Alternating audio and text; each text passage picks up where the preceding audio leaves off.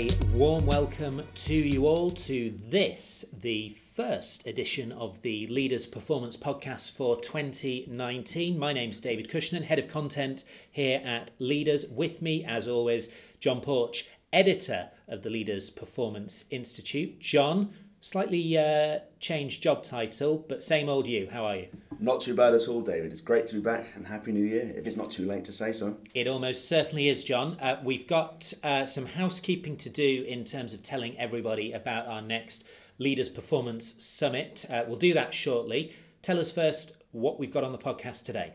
Well, today, David, is an interview with Aaron Williamon, Professor of Performance Science at the Royal College of Music. He invited me down to his office in South Kensington, here in London, and that's where we recorded this chat. And what happened in that office, John?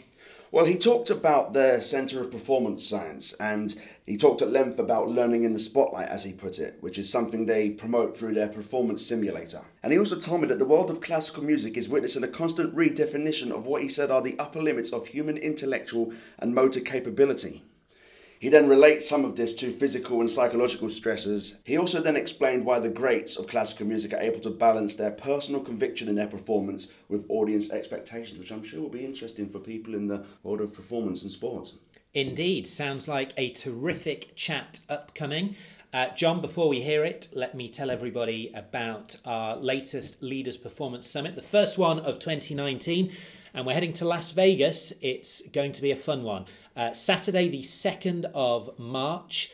It is at the UFC High Performance uh, Facility, uh, which I'm told is absolutely spectacular. Uh, Duncan French, the Vice President of Performance for UFC, William Parham, the uh, Director of Mental Health and Wellness at the National Basketball Players Association, Director of Sports Performance at the Las Vegas Golden Knights, Jay Mellette, will be with us, as will Brigadier General Robert Novotny from the 57th Wing Commander of the US Air Force. Uh, it sounds like a stellar lineup already. More big names to follow, and we'd love to see you there. Uh, just check out the website, leadersinsport.com, for all the details. All right, John, shall we get cracking with your conversation with Aaron? Yes, let's crack on.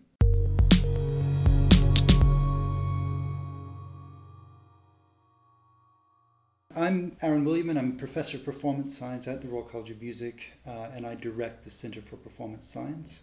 Um, at the RCM, we've been doing research in performance science for around 20 years. And so the question is what role, I think, does science have in making great art? And the answer to that question is that we have a lot of ways in which we intersect with the direct application of skills and expertise within music performance. But we also then try to carry out research where we advance the understanding of music, the understanding of human performance, and where those uh, where the, the the specific elements of the art can really be launched into the next level. We want to create performers that are intersecting very directly with the cutting edge of music and art. And I think a scientific perspective on that can say a lot in terms of how we advance and create the next generation of great musicians. Well, I hope we can chat about some of that this afternoon. But what are some of the gains you've noticed, some of the developments, some of the evolutions you've seen over the past two decades then? Well, you can characterize our work in a number of respects. I mean, in, many respects, we have come into the scientific study of music and music performance by looking at where things have gone wrong.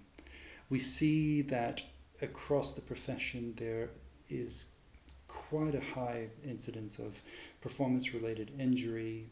We also find that people have a lot of worries and anxieties about going out and putting their skills on display in front of um, what many people perceive as a critical public. And so we do a lot of work that tries to understand the state of those problems, but also how we can over help musicians to overcome those problems. But then on the other side, we also see that there are great opportunities for helping our students to thrive as musicians. We want them to be not just surviving music, we want them to thrive as great musicians. And so we can help to advance their knowledge of music and where they place their own knowledge within their performance uh, how we can optimize those physical skills and mental skills to help them go into a performance situation and not just survive it, but really to um, to enjoy it, to interact directly with their audiences, and want to do it again and want to do it for very long careers. So you have quite a holistic approach to it. Yes, I mean we are increasingly seeing that what we have to do is treat the study of music performance from with regard to its wide-ranging physical, psychological implications. Um, of course, when musicians are going out, um, they have to play a lot of notes. Sometimes they have to play a lot of notes really quickly. They have to remember all those notes because they're often playing from memory. They have to engage with other people while they're doing that and to come to some sort of shared understanding of an artistic vision of what they want to produce. And they have to do it with an audience that may know the pieces that they're playing or, or that may be completely new to those pieces, but will certainly have expectations. So we, we have to take a holistic approach, physically, mentally, socially, um, to how we understand music, how we help to train musicians to redefine music. And if we were only taking uh, a one-dimensional approach to this, then we, we wouldn't be a very effective uh, research center within a, an active, what I would say, world-leading conservatoire. And what are some of the ways you measure development and improvement in your students then across those areas you've just described? Well, we get our students to perform as much as possible. When they come to study with us, they come here to to walk onto our concert hall platform, to walk into our recital hall, our opera theater. We get them out onto stage as much as possible. So we expose them to those performance opportunities early in their training, and we try to get them out into to performance opportunities nationwide, London-wide, Europe-wide, worldwide as soon as possible. So in one instance, the, the, an integral part of effective music education and training means we need to get them to perform but at the same time, we have to get them to practice their performing. We want them to be ready to go out and to be able to do things that in the moment that are required for that moment.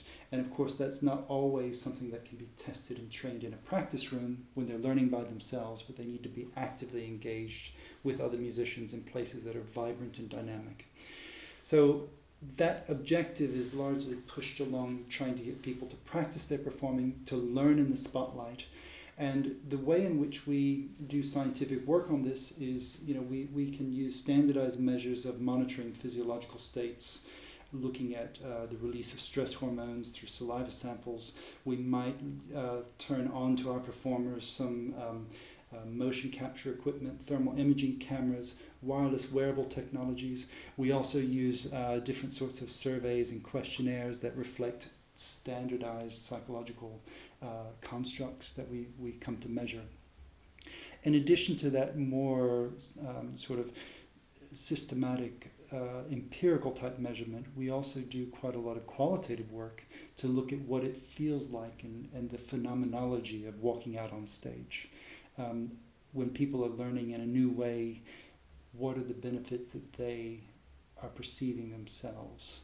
How can that then cross over into how they're motivated to learn that again. So we run in the Center for Performance Science, we really take the word science in its broadest possible construct to look at knowledge and we try to set up research questions and use the best methods that are available to answer those specific questions. Does, does that answer? uh, it certainly does. It, it seems, Aaron, that you're literally blending art and science here. People always talk about that in the world of sport, but you are blending art and science in the pursuit of improved elite performance. Well, I, th- I think a lot of musicians, when they think of themselves, they think of themselves as artists. But really, what they also are are people who have been working in a systematic fashion for a very long period of time. It takes a lot of very direct and deliberate effort to set goals, to work systematically towards those goals. It's very much an empirical process that a lot of musicians go through. And a lot of my colleagues who are out performing, who are out teaching, um, they have questions that I would describe as empirically tractable. They have quite direct questions about how to be better. And what we are trying to do scientifically is to come up with the the best sort of design that can help test some of those those ideas out. And who's involved in the questions that emerge from this process? Who gets involved in that conversation then? Well, we do a lot of collaborations with active professional musicians within the college, outside the college. We work directly with our students here. We come together to create questions that and to generate questions that we feel not only will, will advance our understanding of human performance from a scientific perspective, but also to advance how people are able to perform, how they approach the learning and the execution of that. Historically speaking, if you look at music, I mean, music is a great domain where we have seen a constant redefinition of the upper limits of human intellectual and motor ability. Uh, if you take, for instance, the Tchaikovsky Violin Concerto, when it was composed, it was considered unplayable. Very difficult physically to get your fingers around the violin and to do this piece in a way that might be convincing. And today, this is one of the standard pieces in the repertoire. Very, uh, very even some young uh, um, musicians who have been uh, making great progress in their training will, will could play this piece in, in public. So we see a constant tackling of challenges that at one point in history would have seen as been seen as really quite impossible to fulfill, but then now they're just commonplace. So that's a very interesting situation to be in when it comes to trying to do to run a center for performance science because we are constantly having to innovate to be original and the way in which people come up with strategies to be original and to innovate is an interesting thing to study, and that's very much at the core of what we're doing in the center. So, what is it then, in the I guess in the broadest terms, that makes that piece playable? Because Aaron, what you've just described reminds me of Sir Roger Bannister's Four Minute Mile. When he first broke that four minute barrier, he was obviously the first person, but it fell a number of times in the years after that because it was suddenly doable, I suppose. What, what is what does it play there? I think what we see is possibility, and when people see possibilities, they are motivated to try and push further. And it's not um, it's not just about having to put the time in. It's about knowing that something is possible and having that door opened for you means that you know you can walk through the door and see how it comes. If we if we look again from a historical perspective, I mean some of the so-called great performers, some of the first rock stars of, of let's say the classical music world in, in the 17th, 18th centuries, if you put them on the co- modern concert platform, they would probably not get jobs today because the, the, the sort of pace of uh, progress has been really steady. We see that there are pieces that are put out that are, that are perceived as unplayable. Once people start to do them regularly, they just become commonplace. Um, now, at the same time, as educators, we have a responsibility to make sure that we set up our students in ways that don't allow them to push to the extent to which they harm themselves. So, we want to provide holistic training that gives them insight, and not only in terms of pushing themselves physically and mentally, but to do so in a way that's constructive and that's positive, that is paced properly and we're, we you know within the Royal College of Music we we see musicians starting from age eight all the way through to people who are uh, just long, about to launch themselves into the professional career. So you know we, we see a wide range of young people, and I think as part of that, a lot of the work that we're doing is trying to make sure that they have the the, the tools to tackle these challenges in, in a healthy, constructive way for very long careers. Within music as well, I think we, we see people who have indeed extremely long careers. I mean, there are musicians who are working out professionally for five decades. So, unlike other very high level performance fields, we can still, as musicians, function ex- exceptionally well, even into older age. And in fact, uh, you know, some of the great concert soloists today are, are people who have been out there for a very long time. And if they had been athletes or dancers or so on, you might have seen their careers ended um, much, much earlier. But um, among musicians, yeah, there, there's certainly the possibility to work for very long periods of time, but there there's also the possibility for people to be burned out and to, to, to take early exits as well. So as educators, we want to make sure that we, we, we feel that we have a duty of care to inform, to educate, to train, and support our students in ways that set them up for this success over the long term. And you mentioned there the risk of burnout. So it might be an interesting time to talk about performance stresses. Uh, what are some of the performance psychological and physiological stresses you've worked to identify and better understand? I mean, how can they impact upon a musician as well? We see that when people are getting ready to perform, they report quite a lot of performance anxiety. So, this is event specific anxiety around a, a, a, particular activity. And if you look across the profession, there's, a, there's quite a high proportion of people who, who report severe and debilitating performance anxiety. So among current professional musicians, you may find 15% who, who not just report performance anxiety, but report debilitating anxiety.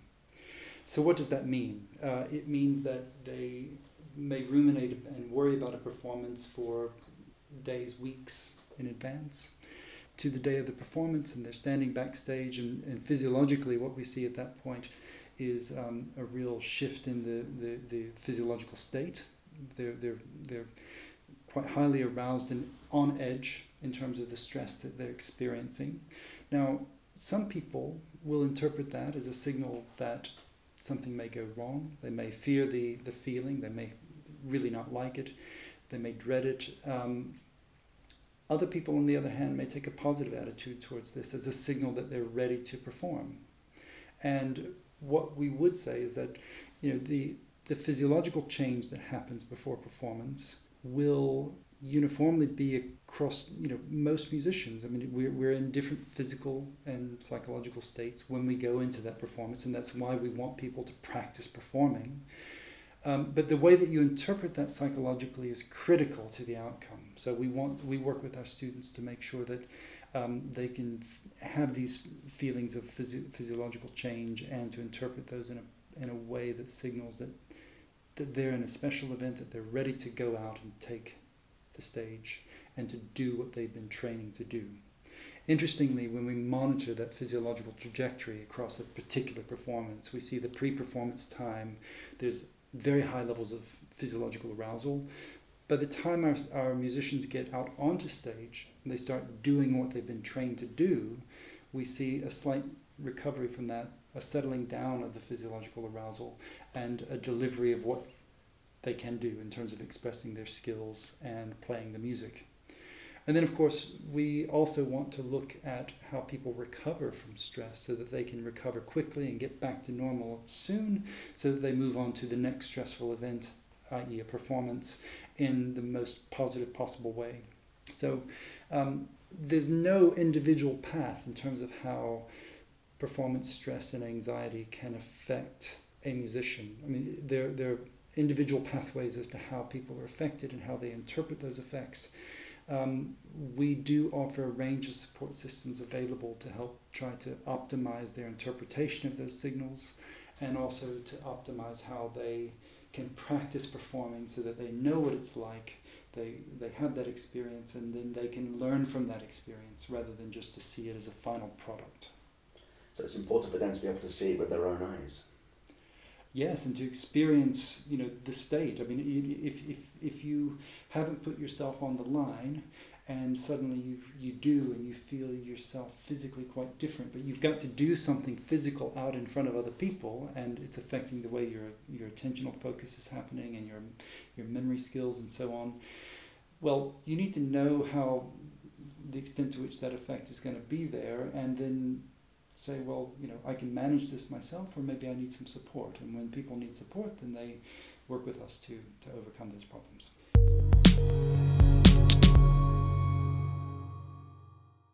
So, Aaron, in terms of progression from novice to exceptional talent, it's not quite as simple as committing 10,000 hours to your instrument, even if that number is probably low in most cases, if not, if not all. You've spoken in the past when discussing your research of interpersonal and, and environmental catalysts and their impact upon progression and learning in musicians. Uh, what are some of these catalysts that you'll most commonly find in relation to music students then? Well, there's no question that to become a great musician, you do have to put in a lot of time. And as it happens, a lot of musicians, when they start this, they're quite young, they accumulate this practice over time. Um, but in addition to good quality practice, we also know that there are ways in which people can be influenced on their trajectory towards expertise. That might come in terms of the sort of interpersonal catalyst that we see with regard to um, how motivated they are to practice, and whether that motivation is coming from the outside or from within. Uh, there might be interpersonal catalysts related to aspects of body size. Do they have large hands, and is that suitable for playing the piano, or maybe un- unsuitable for other instruments? And how do they map into their their instruments? Um, whether they have um, volitional control and in fact, an internal locus of control over managing tasks and their attitudes towards learning and, and tackling challenges. So, in addition to all of these personal qualities that we see, though, people are not making music in isolation. They're doing it with other people and they're observing uh, their peers. They're getting teaching. They have inspiration perhaps from their parents and, and others. So, the environmental catalysts come into play here that can shape how. Um, how they progress, the extent to which they want to do that deliberate training, and also the extent to which they see uh, possibilities in their skills. So, um, the extent even to which they have the resources available and the opportunity socially to take part in training programs, to be able to buy what might be expensive instruments. You know, there are a range of um, factors that come to play that will influence how you move on that path from becoming an, from a novice all the way through to becoming an expert musician. And those catalysts might affect you in both positive or negative ways.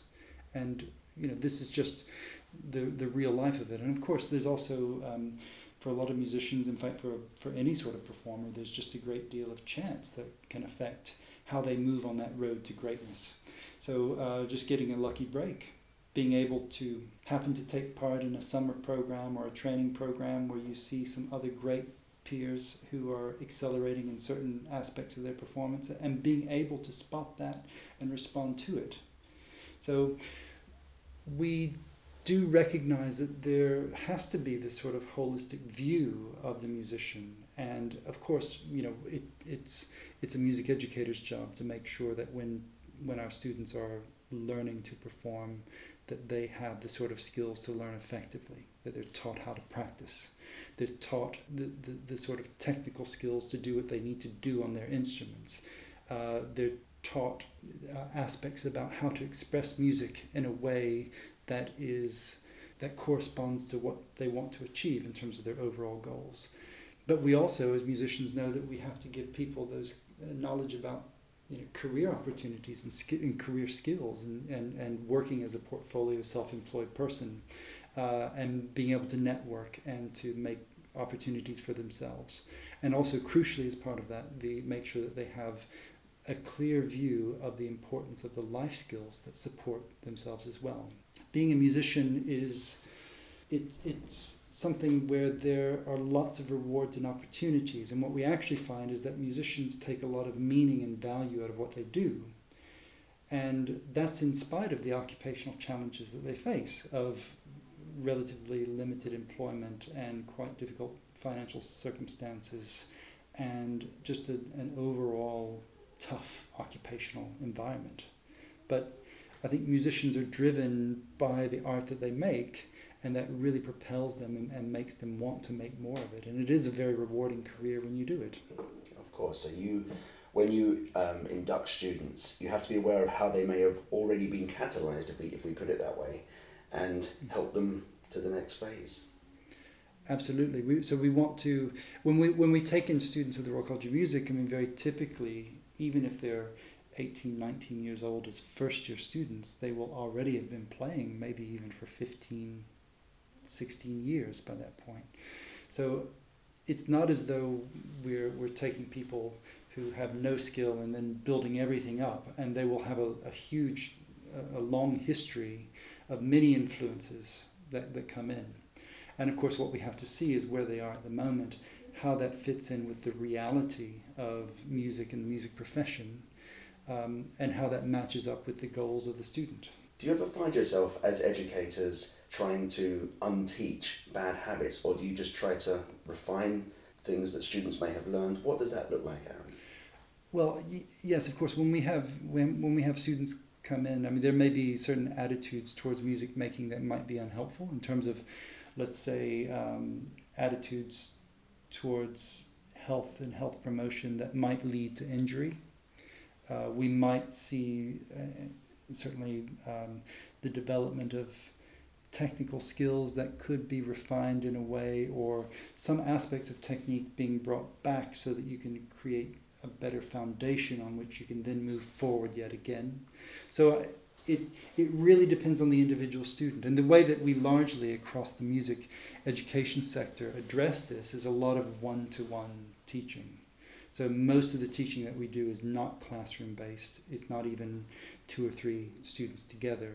It's direct one professor, one student working for several hours within a term to build new pieces and repertoire to, to build up those technical skills and make sure that there is a, a firm, solid physical foundation on which people can interact with their instruments or sing.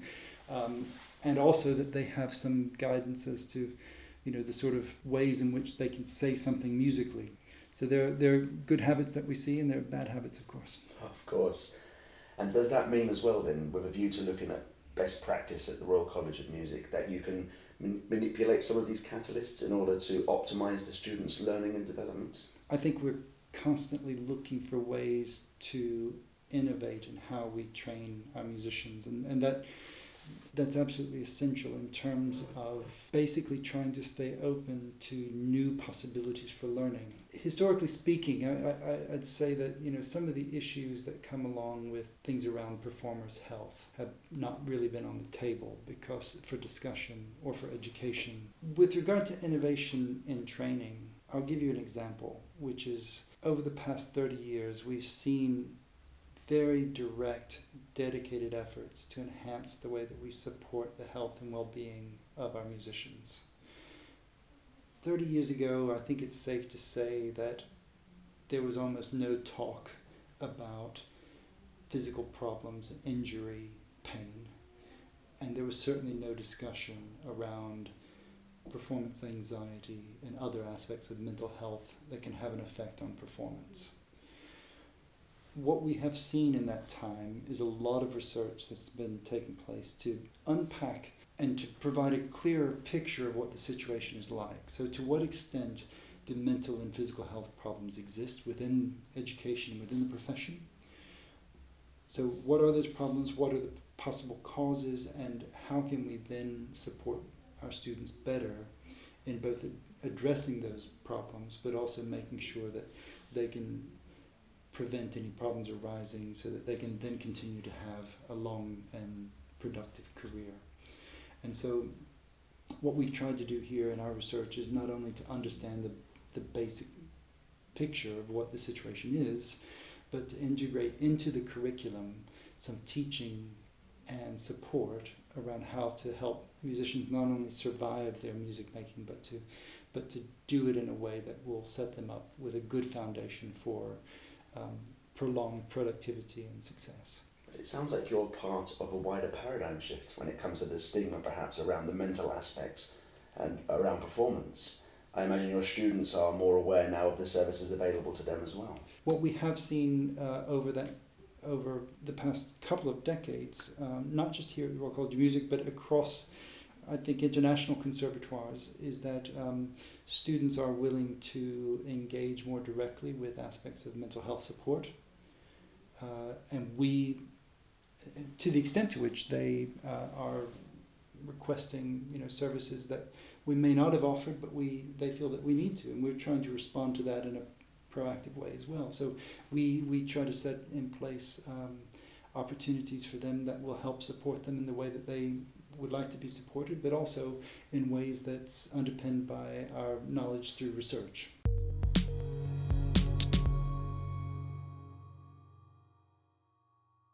So, Aaron, I'd like to talk about the performance simulator here at the Royal College of Music. I mean, what role has it played in furthering your understanding of the aspects that go into performance? I mean, I suppose firstly it would, be, it would be best if you could explain what the simulator is and why its introduction is so important. Well, we want to make sure that our students do get performance opportunities. And in order to do that, we have within our own college several performance spaces, and we put uh, we put on per year several hundred concerts and recitals. So we want people to feel what it's like to walk out in front of an audience, to have the spotlight on them, but we don't want that to be a situation necessarily where they see that as some sort of final product. But because they're in their training, they can they can look at this as an opportunity to learn and to get better for the next performance and to keep performing again. And in theory, that's a really nice idea. We do that, but you know there are a couple of problems to this arrangement that we have discovered. And and the first is that with regard to performance spaces that we have, we have a lot, but we also have far too many students to give them as much experience as we would like for them to have. So we cannot guarantee that all of our students will get onto our concert hall platform for a solo recital every year. We have 800 students, we have one concert hall, and we have many other halls around, but we want to, um, you know, the availability of space is tight, and it's tight everywhere. And moreover, we try to get them onto stages, other stages in London to give them that experience. So that first problem is just the frequency of exposure to performance. Then the second problem is that we want people not to fixate so much on how their audiences are evaluating them, but to give them the freedom to go into a space to experiment and to practice performing without the risk of negative public appraisal. And so, considering those two problems, we were looking around to see well, how do performers in other fields address this? And some fields do this quite well. And you know, we, we have a partnership with uh, Imperial College next door to us, and at Imperial College they have the um, Center for Engagement and Simulation Science, where they are looking at training surgeons to practice their surger- surgical skills and to be good surgeons before they hit the uh, operating theater for real. Um, now, one way in which they do that is to, to build quite elaborate surgical simulation suites um, that are very expensive, both to build and to run. But we also have colleagues there who uh, use a technique called distributed simulation, where it's based really on low cost portable facilities that draw the individual performer into a, a, a, the mind of performance by giving them certain cues, environmental cues, and, and procedural cues that, that allow them to think in that performance mode. So, for instance, um, surgical students will go through a process of gowning up and scrubbing up before they go into a simulation and the simulation itself might be pared down or not as elaborate as in the real simulation suite.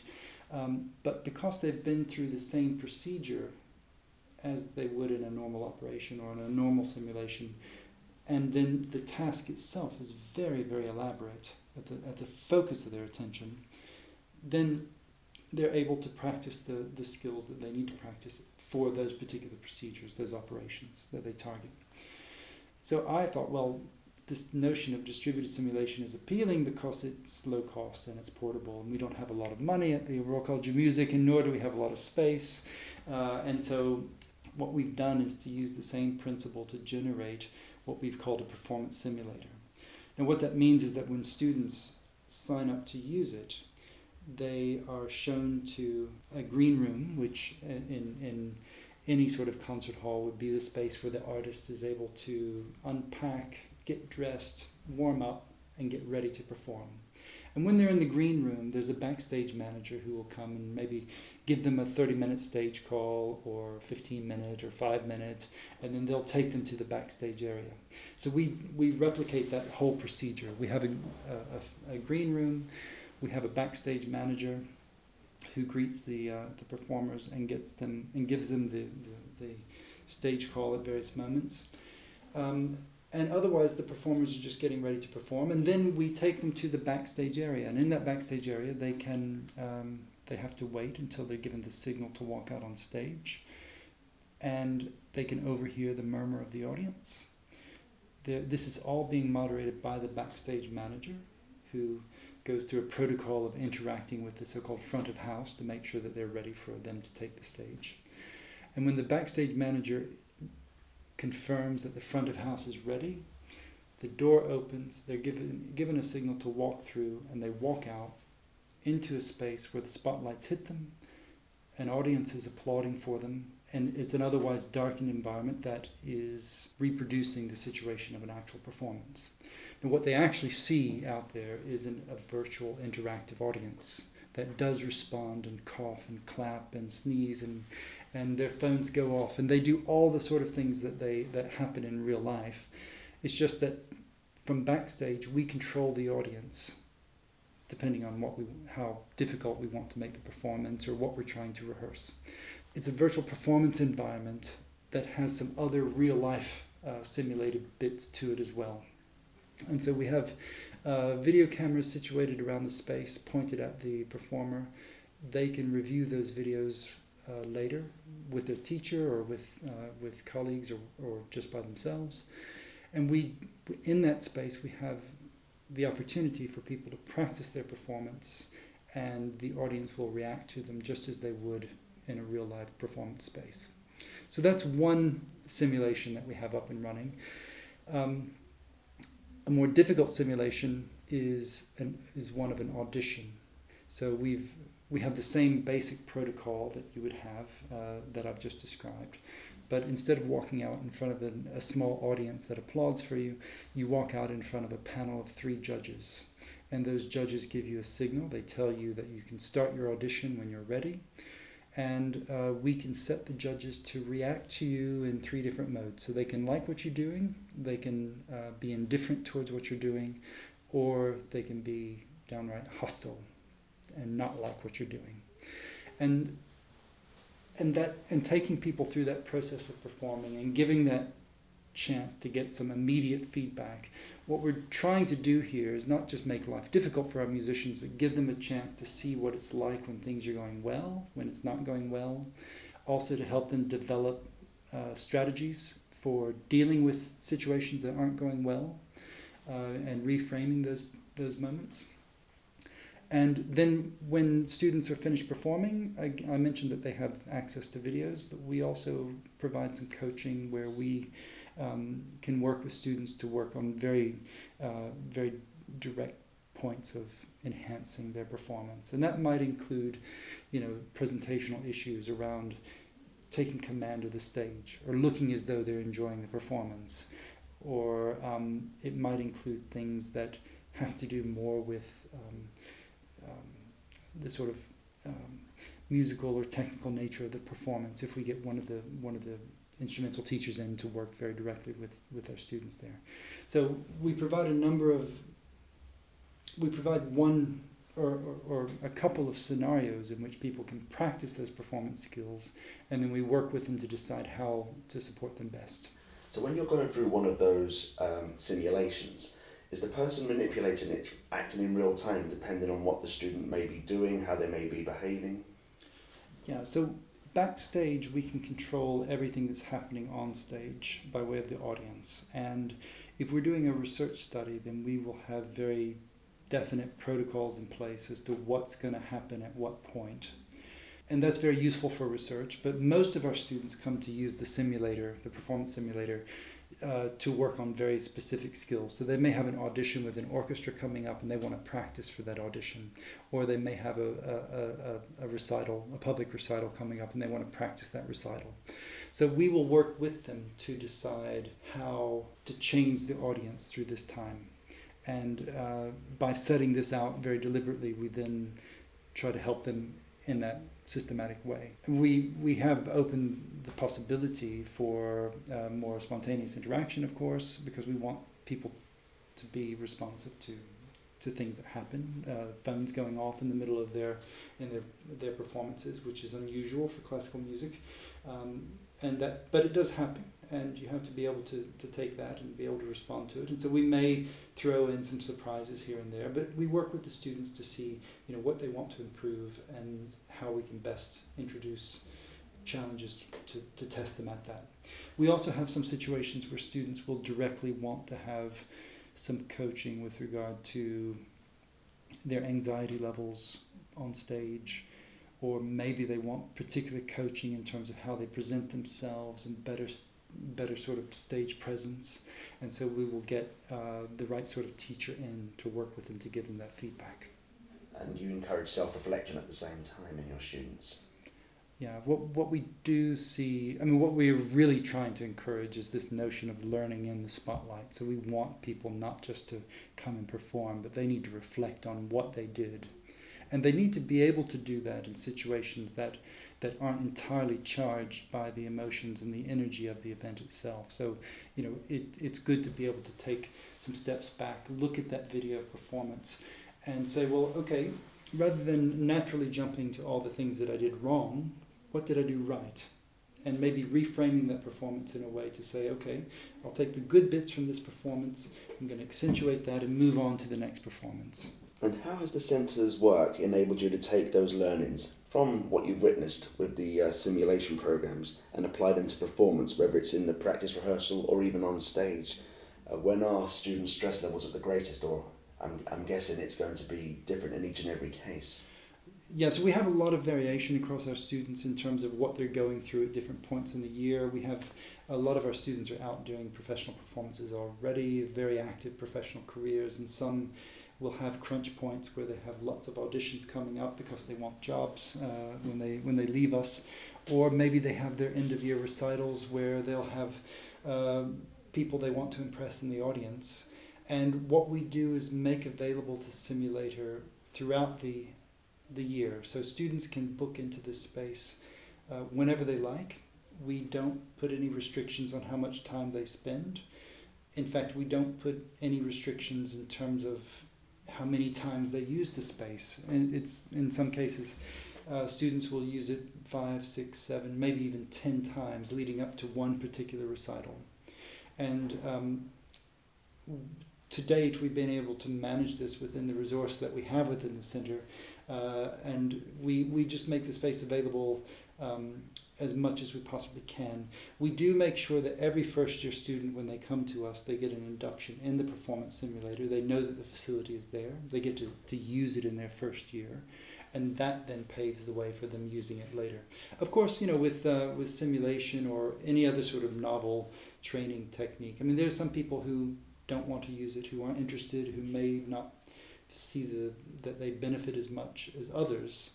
So we make the space available, and um, it's not a requirement, but it's it's an opportunity that they can use should they decide to do it. And how common are such simulators in the conservatoires of the world? Well, we have, I believe, the only simulator of its type. So it's not very common. Quite rare, in fact. Yeah.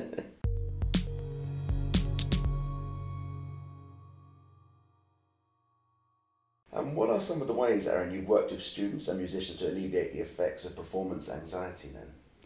Well, here um, we, with using, for instance, our performance simulator, we, um, we can have students sign up to use it who will request uh, direct one-to-one coaching with perhaps one of our um, one of our psychologists on staff who might work in a direct way to address certain anxieties about performance. So we may then introduce them into performance situations that are really rather um, straightforward, without much to do, and then work with them slowly to increase the level of pressure that we, we have around the performance and the, the level of challenges that we're presenting during the performance.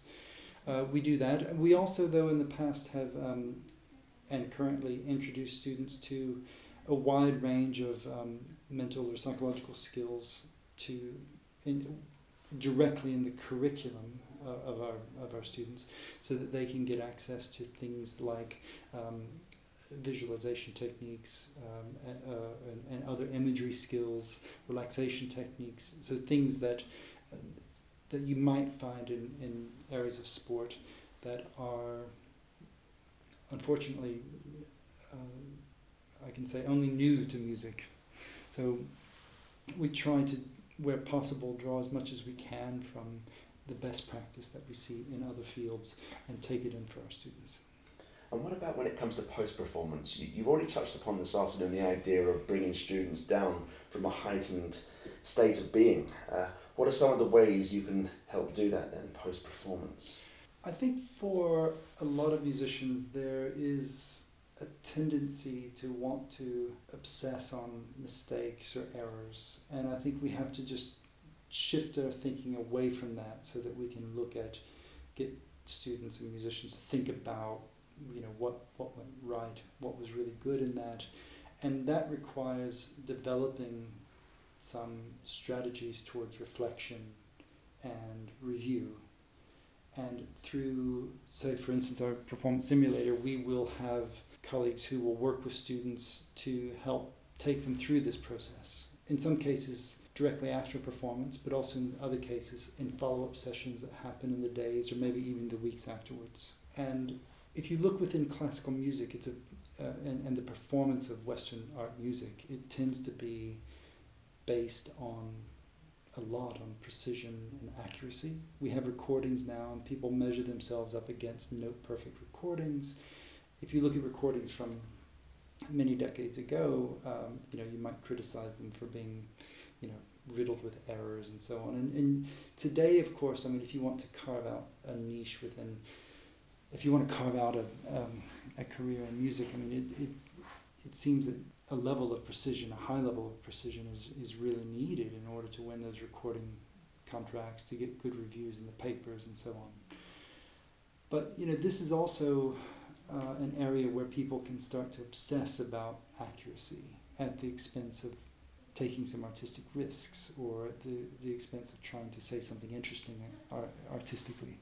So we just try to make sure in some of the reflection on performance that we give people that broader picture so that they don't immediately allow themselves to be drawn into the, the note per note evaluation of everything that went wrong and to think more around you know what are those broad patterns of things that went absolutely right so as in sports performance excellence in music can be quite a subjective matter. Exactly. I mean, you, um, you know, what makes a great performance of the well-tempered clavier?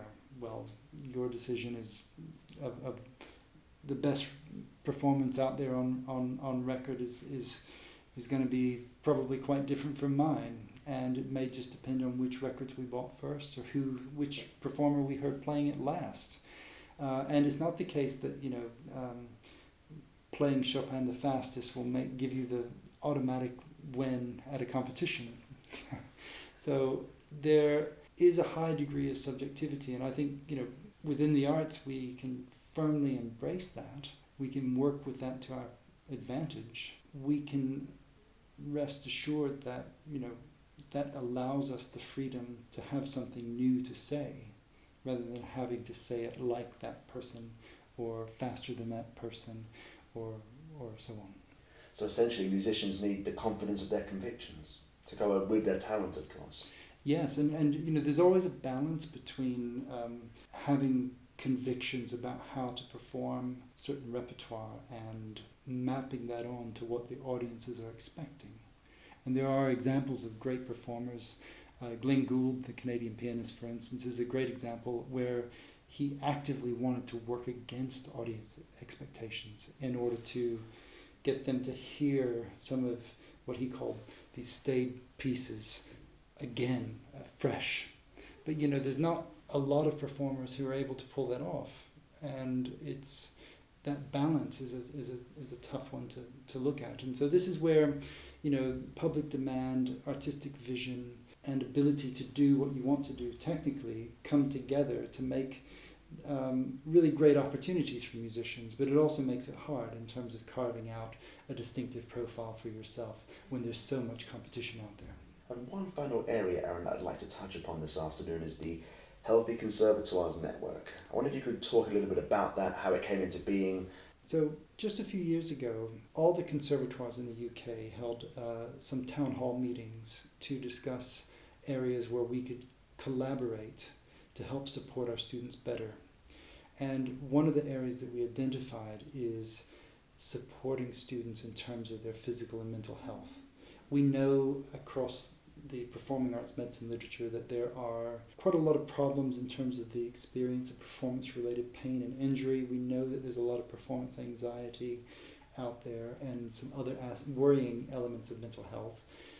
Um, we know that as educators, we have a duty of care to make sure that we set up our students with the sort of skills that they need to Uh, not only respond to injury and mental, mental ill health when it comes, but to prevent those problems. And so we set out at that time to run a, a large national research project called Musical Impact, where we did a lot of research to understand the current picture of musicians' health in Britain and how that affected their performance. And arising from our research results, we have decided that we needed to form a national, in fact, an international network of music training organizations and music employ- em- employers that meets regularly to look at good practice and to share that good practice across the sector. And so, Healthy Conservatoires focuses on ways in which we can support and promote the health of our students and our staff across music education and into the profession as well. We meet regularly, we see good practice where it's happening, we try to share how to implement that and the, the, um, both the opportunities and the challenges to, to trying to get people to engage with health in a, in a constructive way.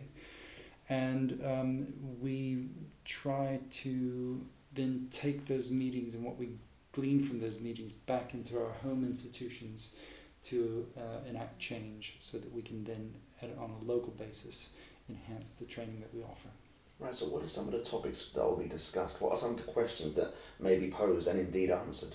We address standardized standard topics that you see across the field, such as approaches to addressing performance anxiety. So, you know, here at the Royal College of Music, we do a lot with our performance simulator and mental skills training in order to give students new sort of skills and tools to address issues with anxiety. But that may not be the case, and it certainly isn't the case that that same degree of practice and facility is offered at other conservatoires. So we come in with examples of that practice and we discuss with our partners how they can then take some of that information back into what they do. We look at um, topics as well about how to promote information on health. So, you know, we're dealing largely with otherwise healthy and thriving young people who may want to drink or smoke or have uh, uh, all sorts of different types of food and may not think about the implications of their behaviors on their health and more specifically on how they perform. And so, how to engage young people with issues of health and well being is another topic that we talk, talk about.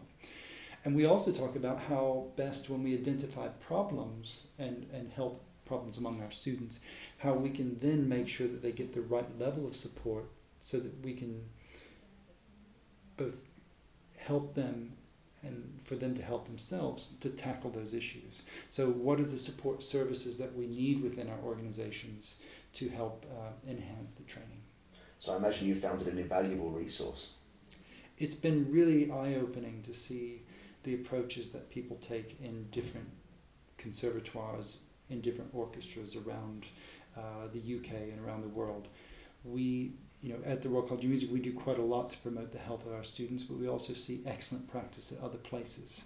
And we want to learn from that. And we, we want to learn how they implement it, how they fund it, the extent to which they get it approved and, and embedded within the core values of their institutions. And so this is a very it's a, it's a very dynamic and interesting way I think to engage with these issues and to, to see how people are tackling some of the same core problems that we that we have but filtered through the local demands that each of us face when it comes back to working with our set of students and our musicians. And whose idea was it? Or was it one person's idea or one institution's idea? So the Healthy Conservatoires, uh, it was an initiative that grew out of this, this project, Musical Impact. Uh, I was the principal investigator for that project. Uh, I currently chair Healthy Conservatoires, but we have a steering committee that's drawn from national partners, and so we meet on a regular basis to steer the the the initiative forward and to set certain topics uh, and to set the agenda really. Fantastic. Aaron, thank you very much for your time this afternoon. Thank you.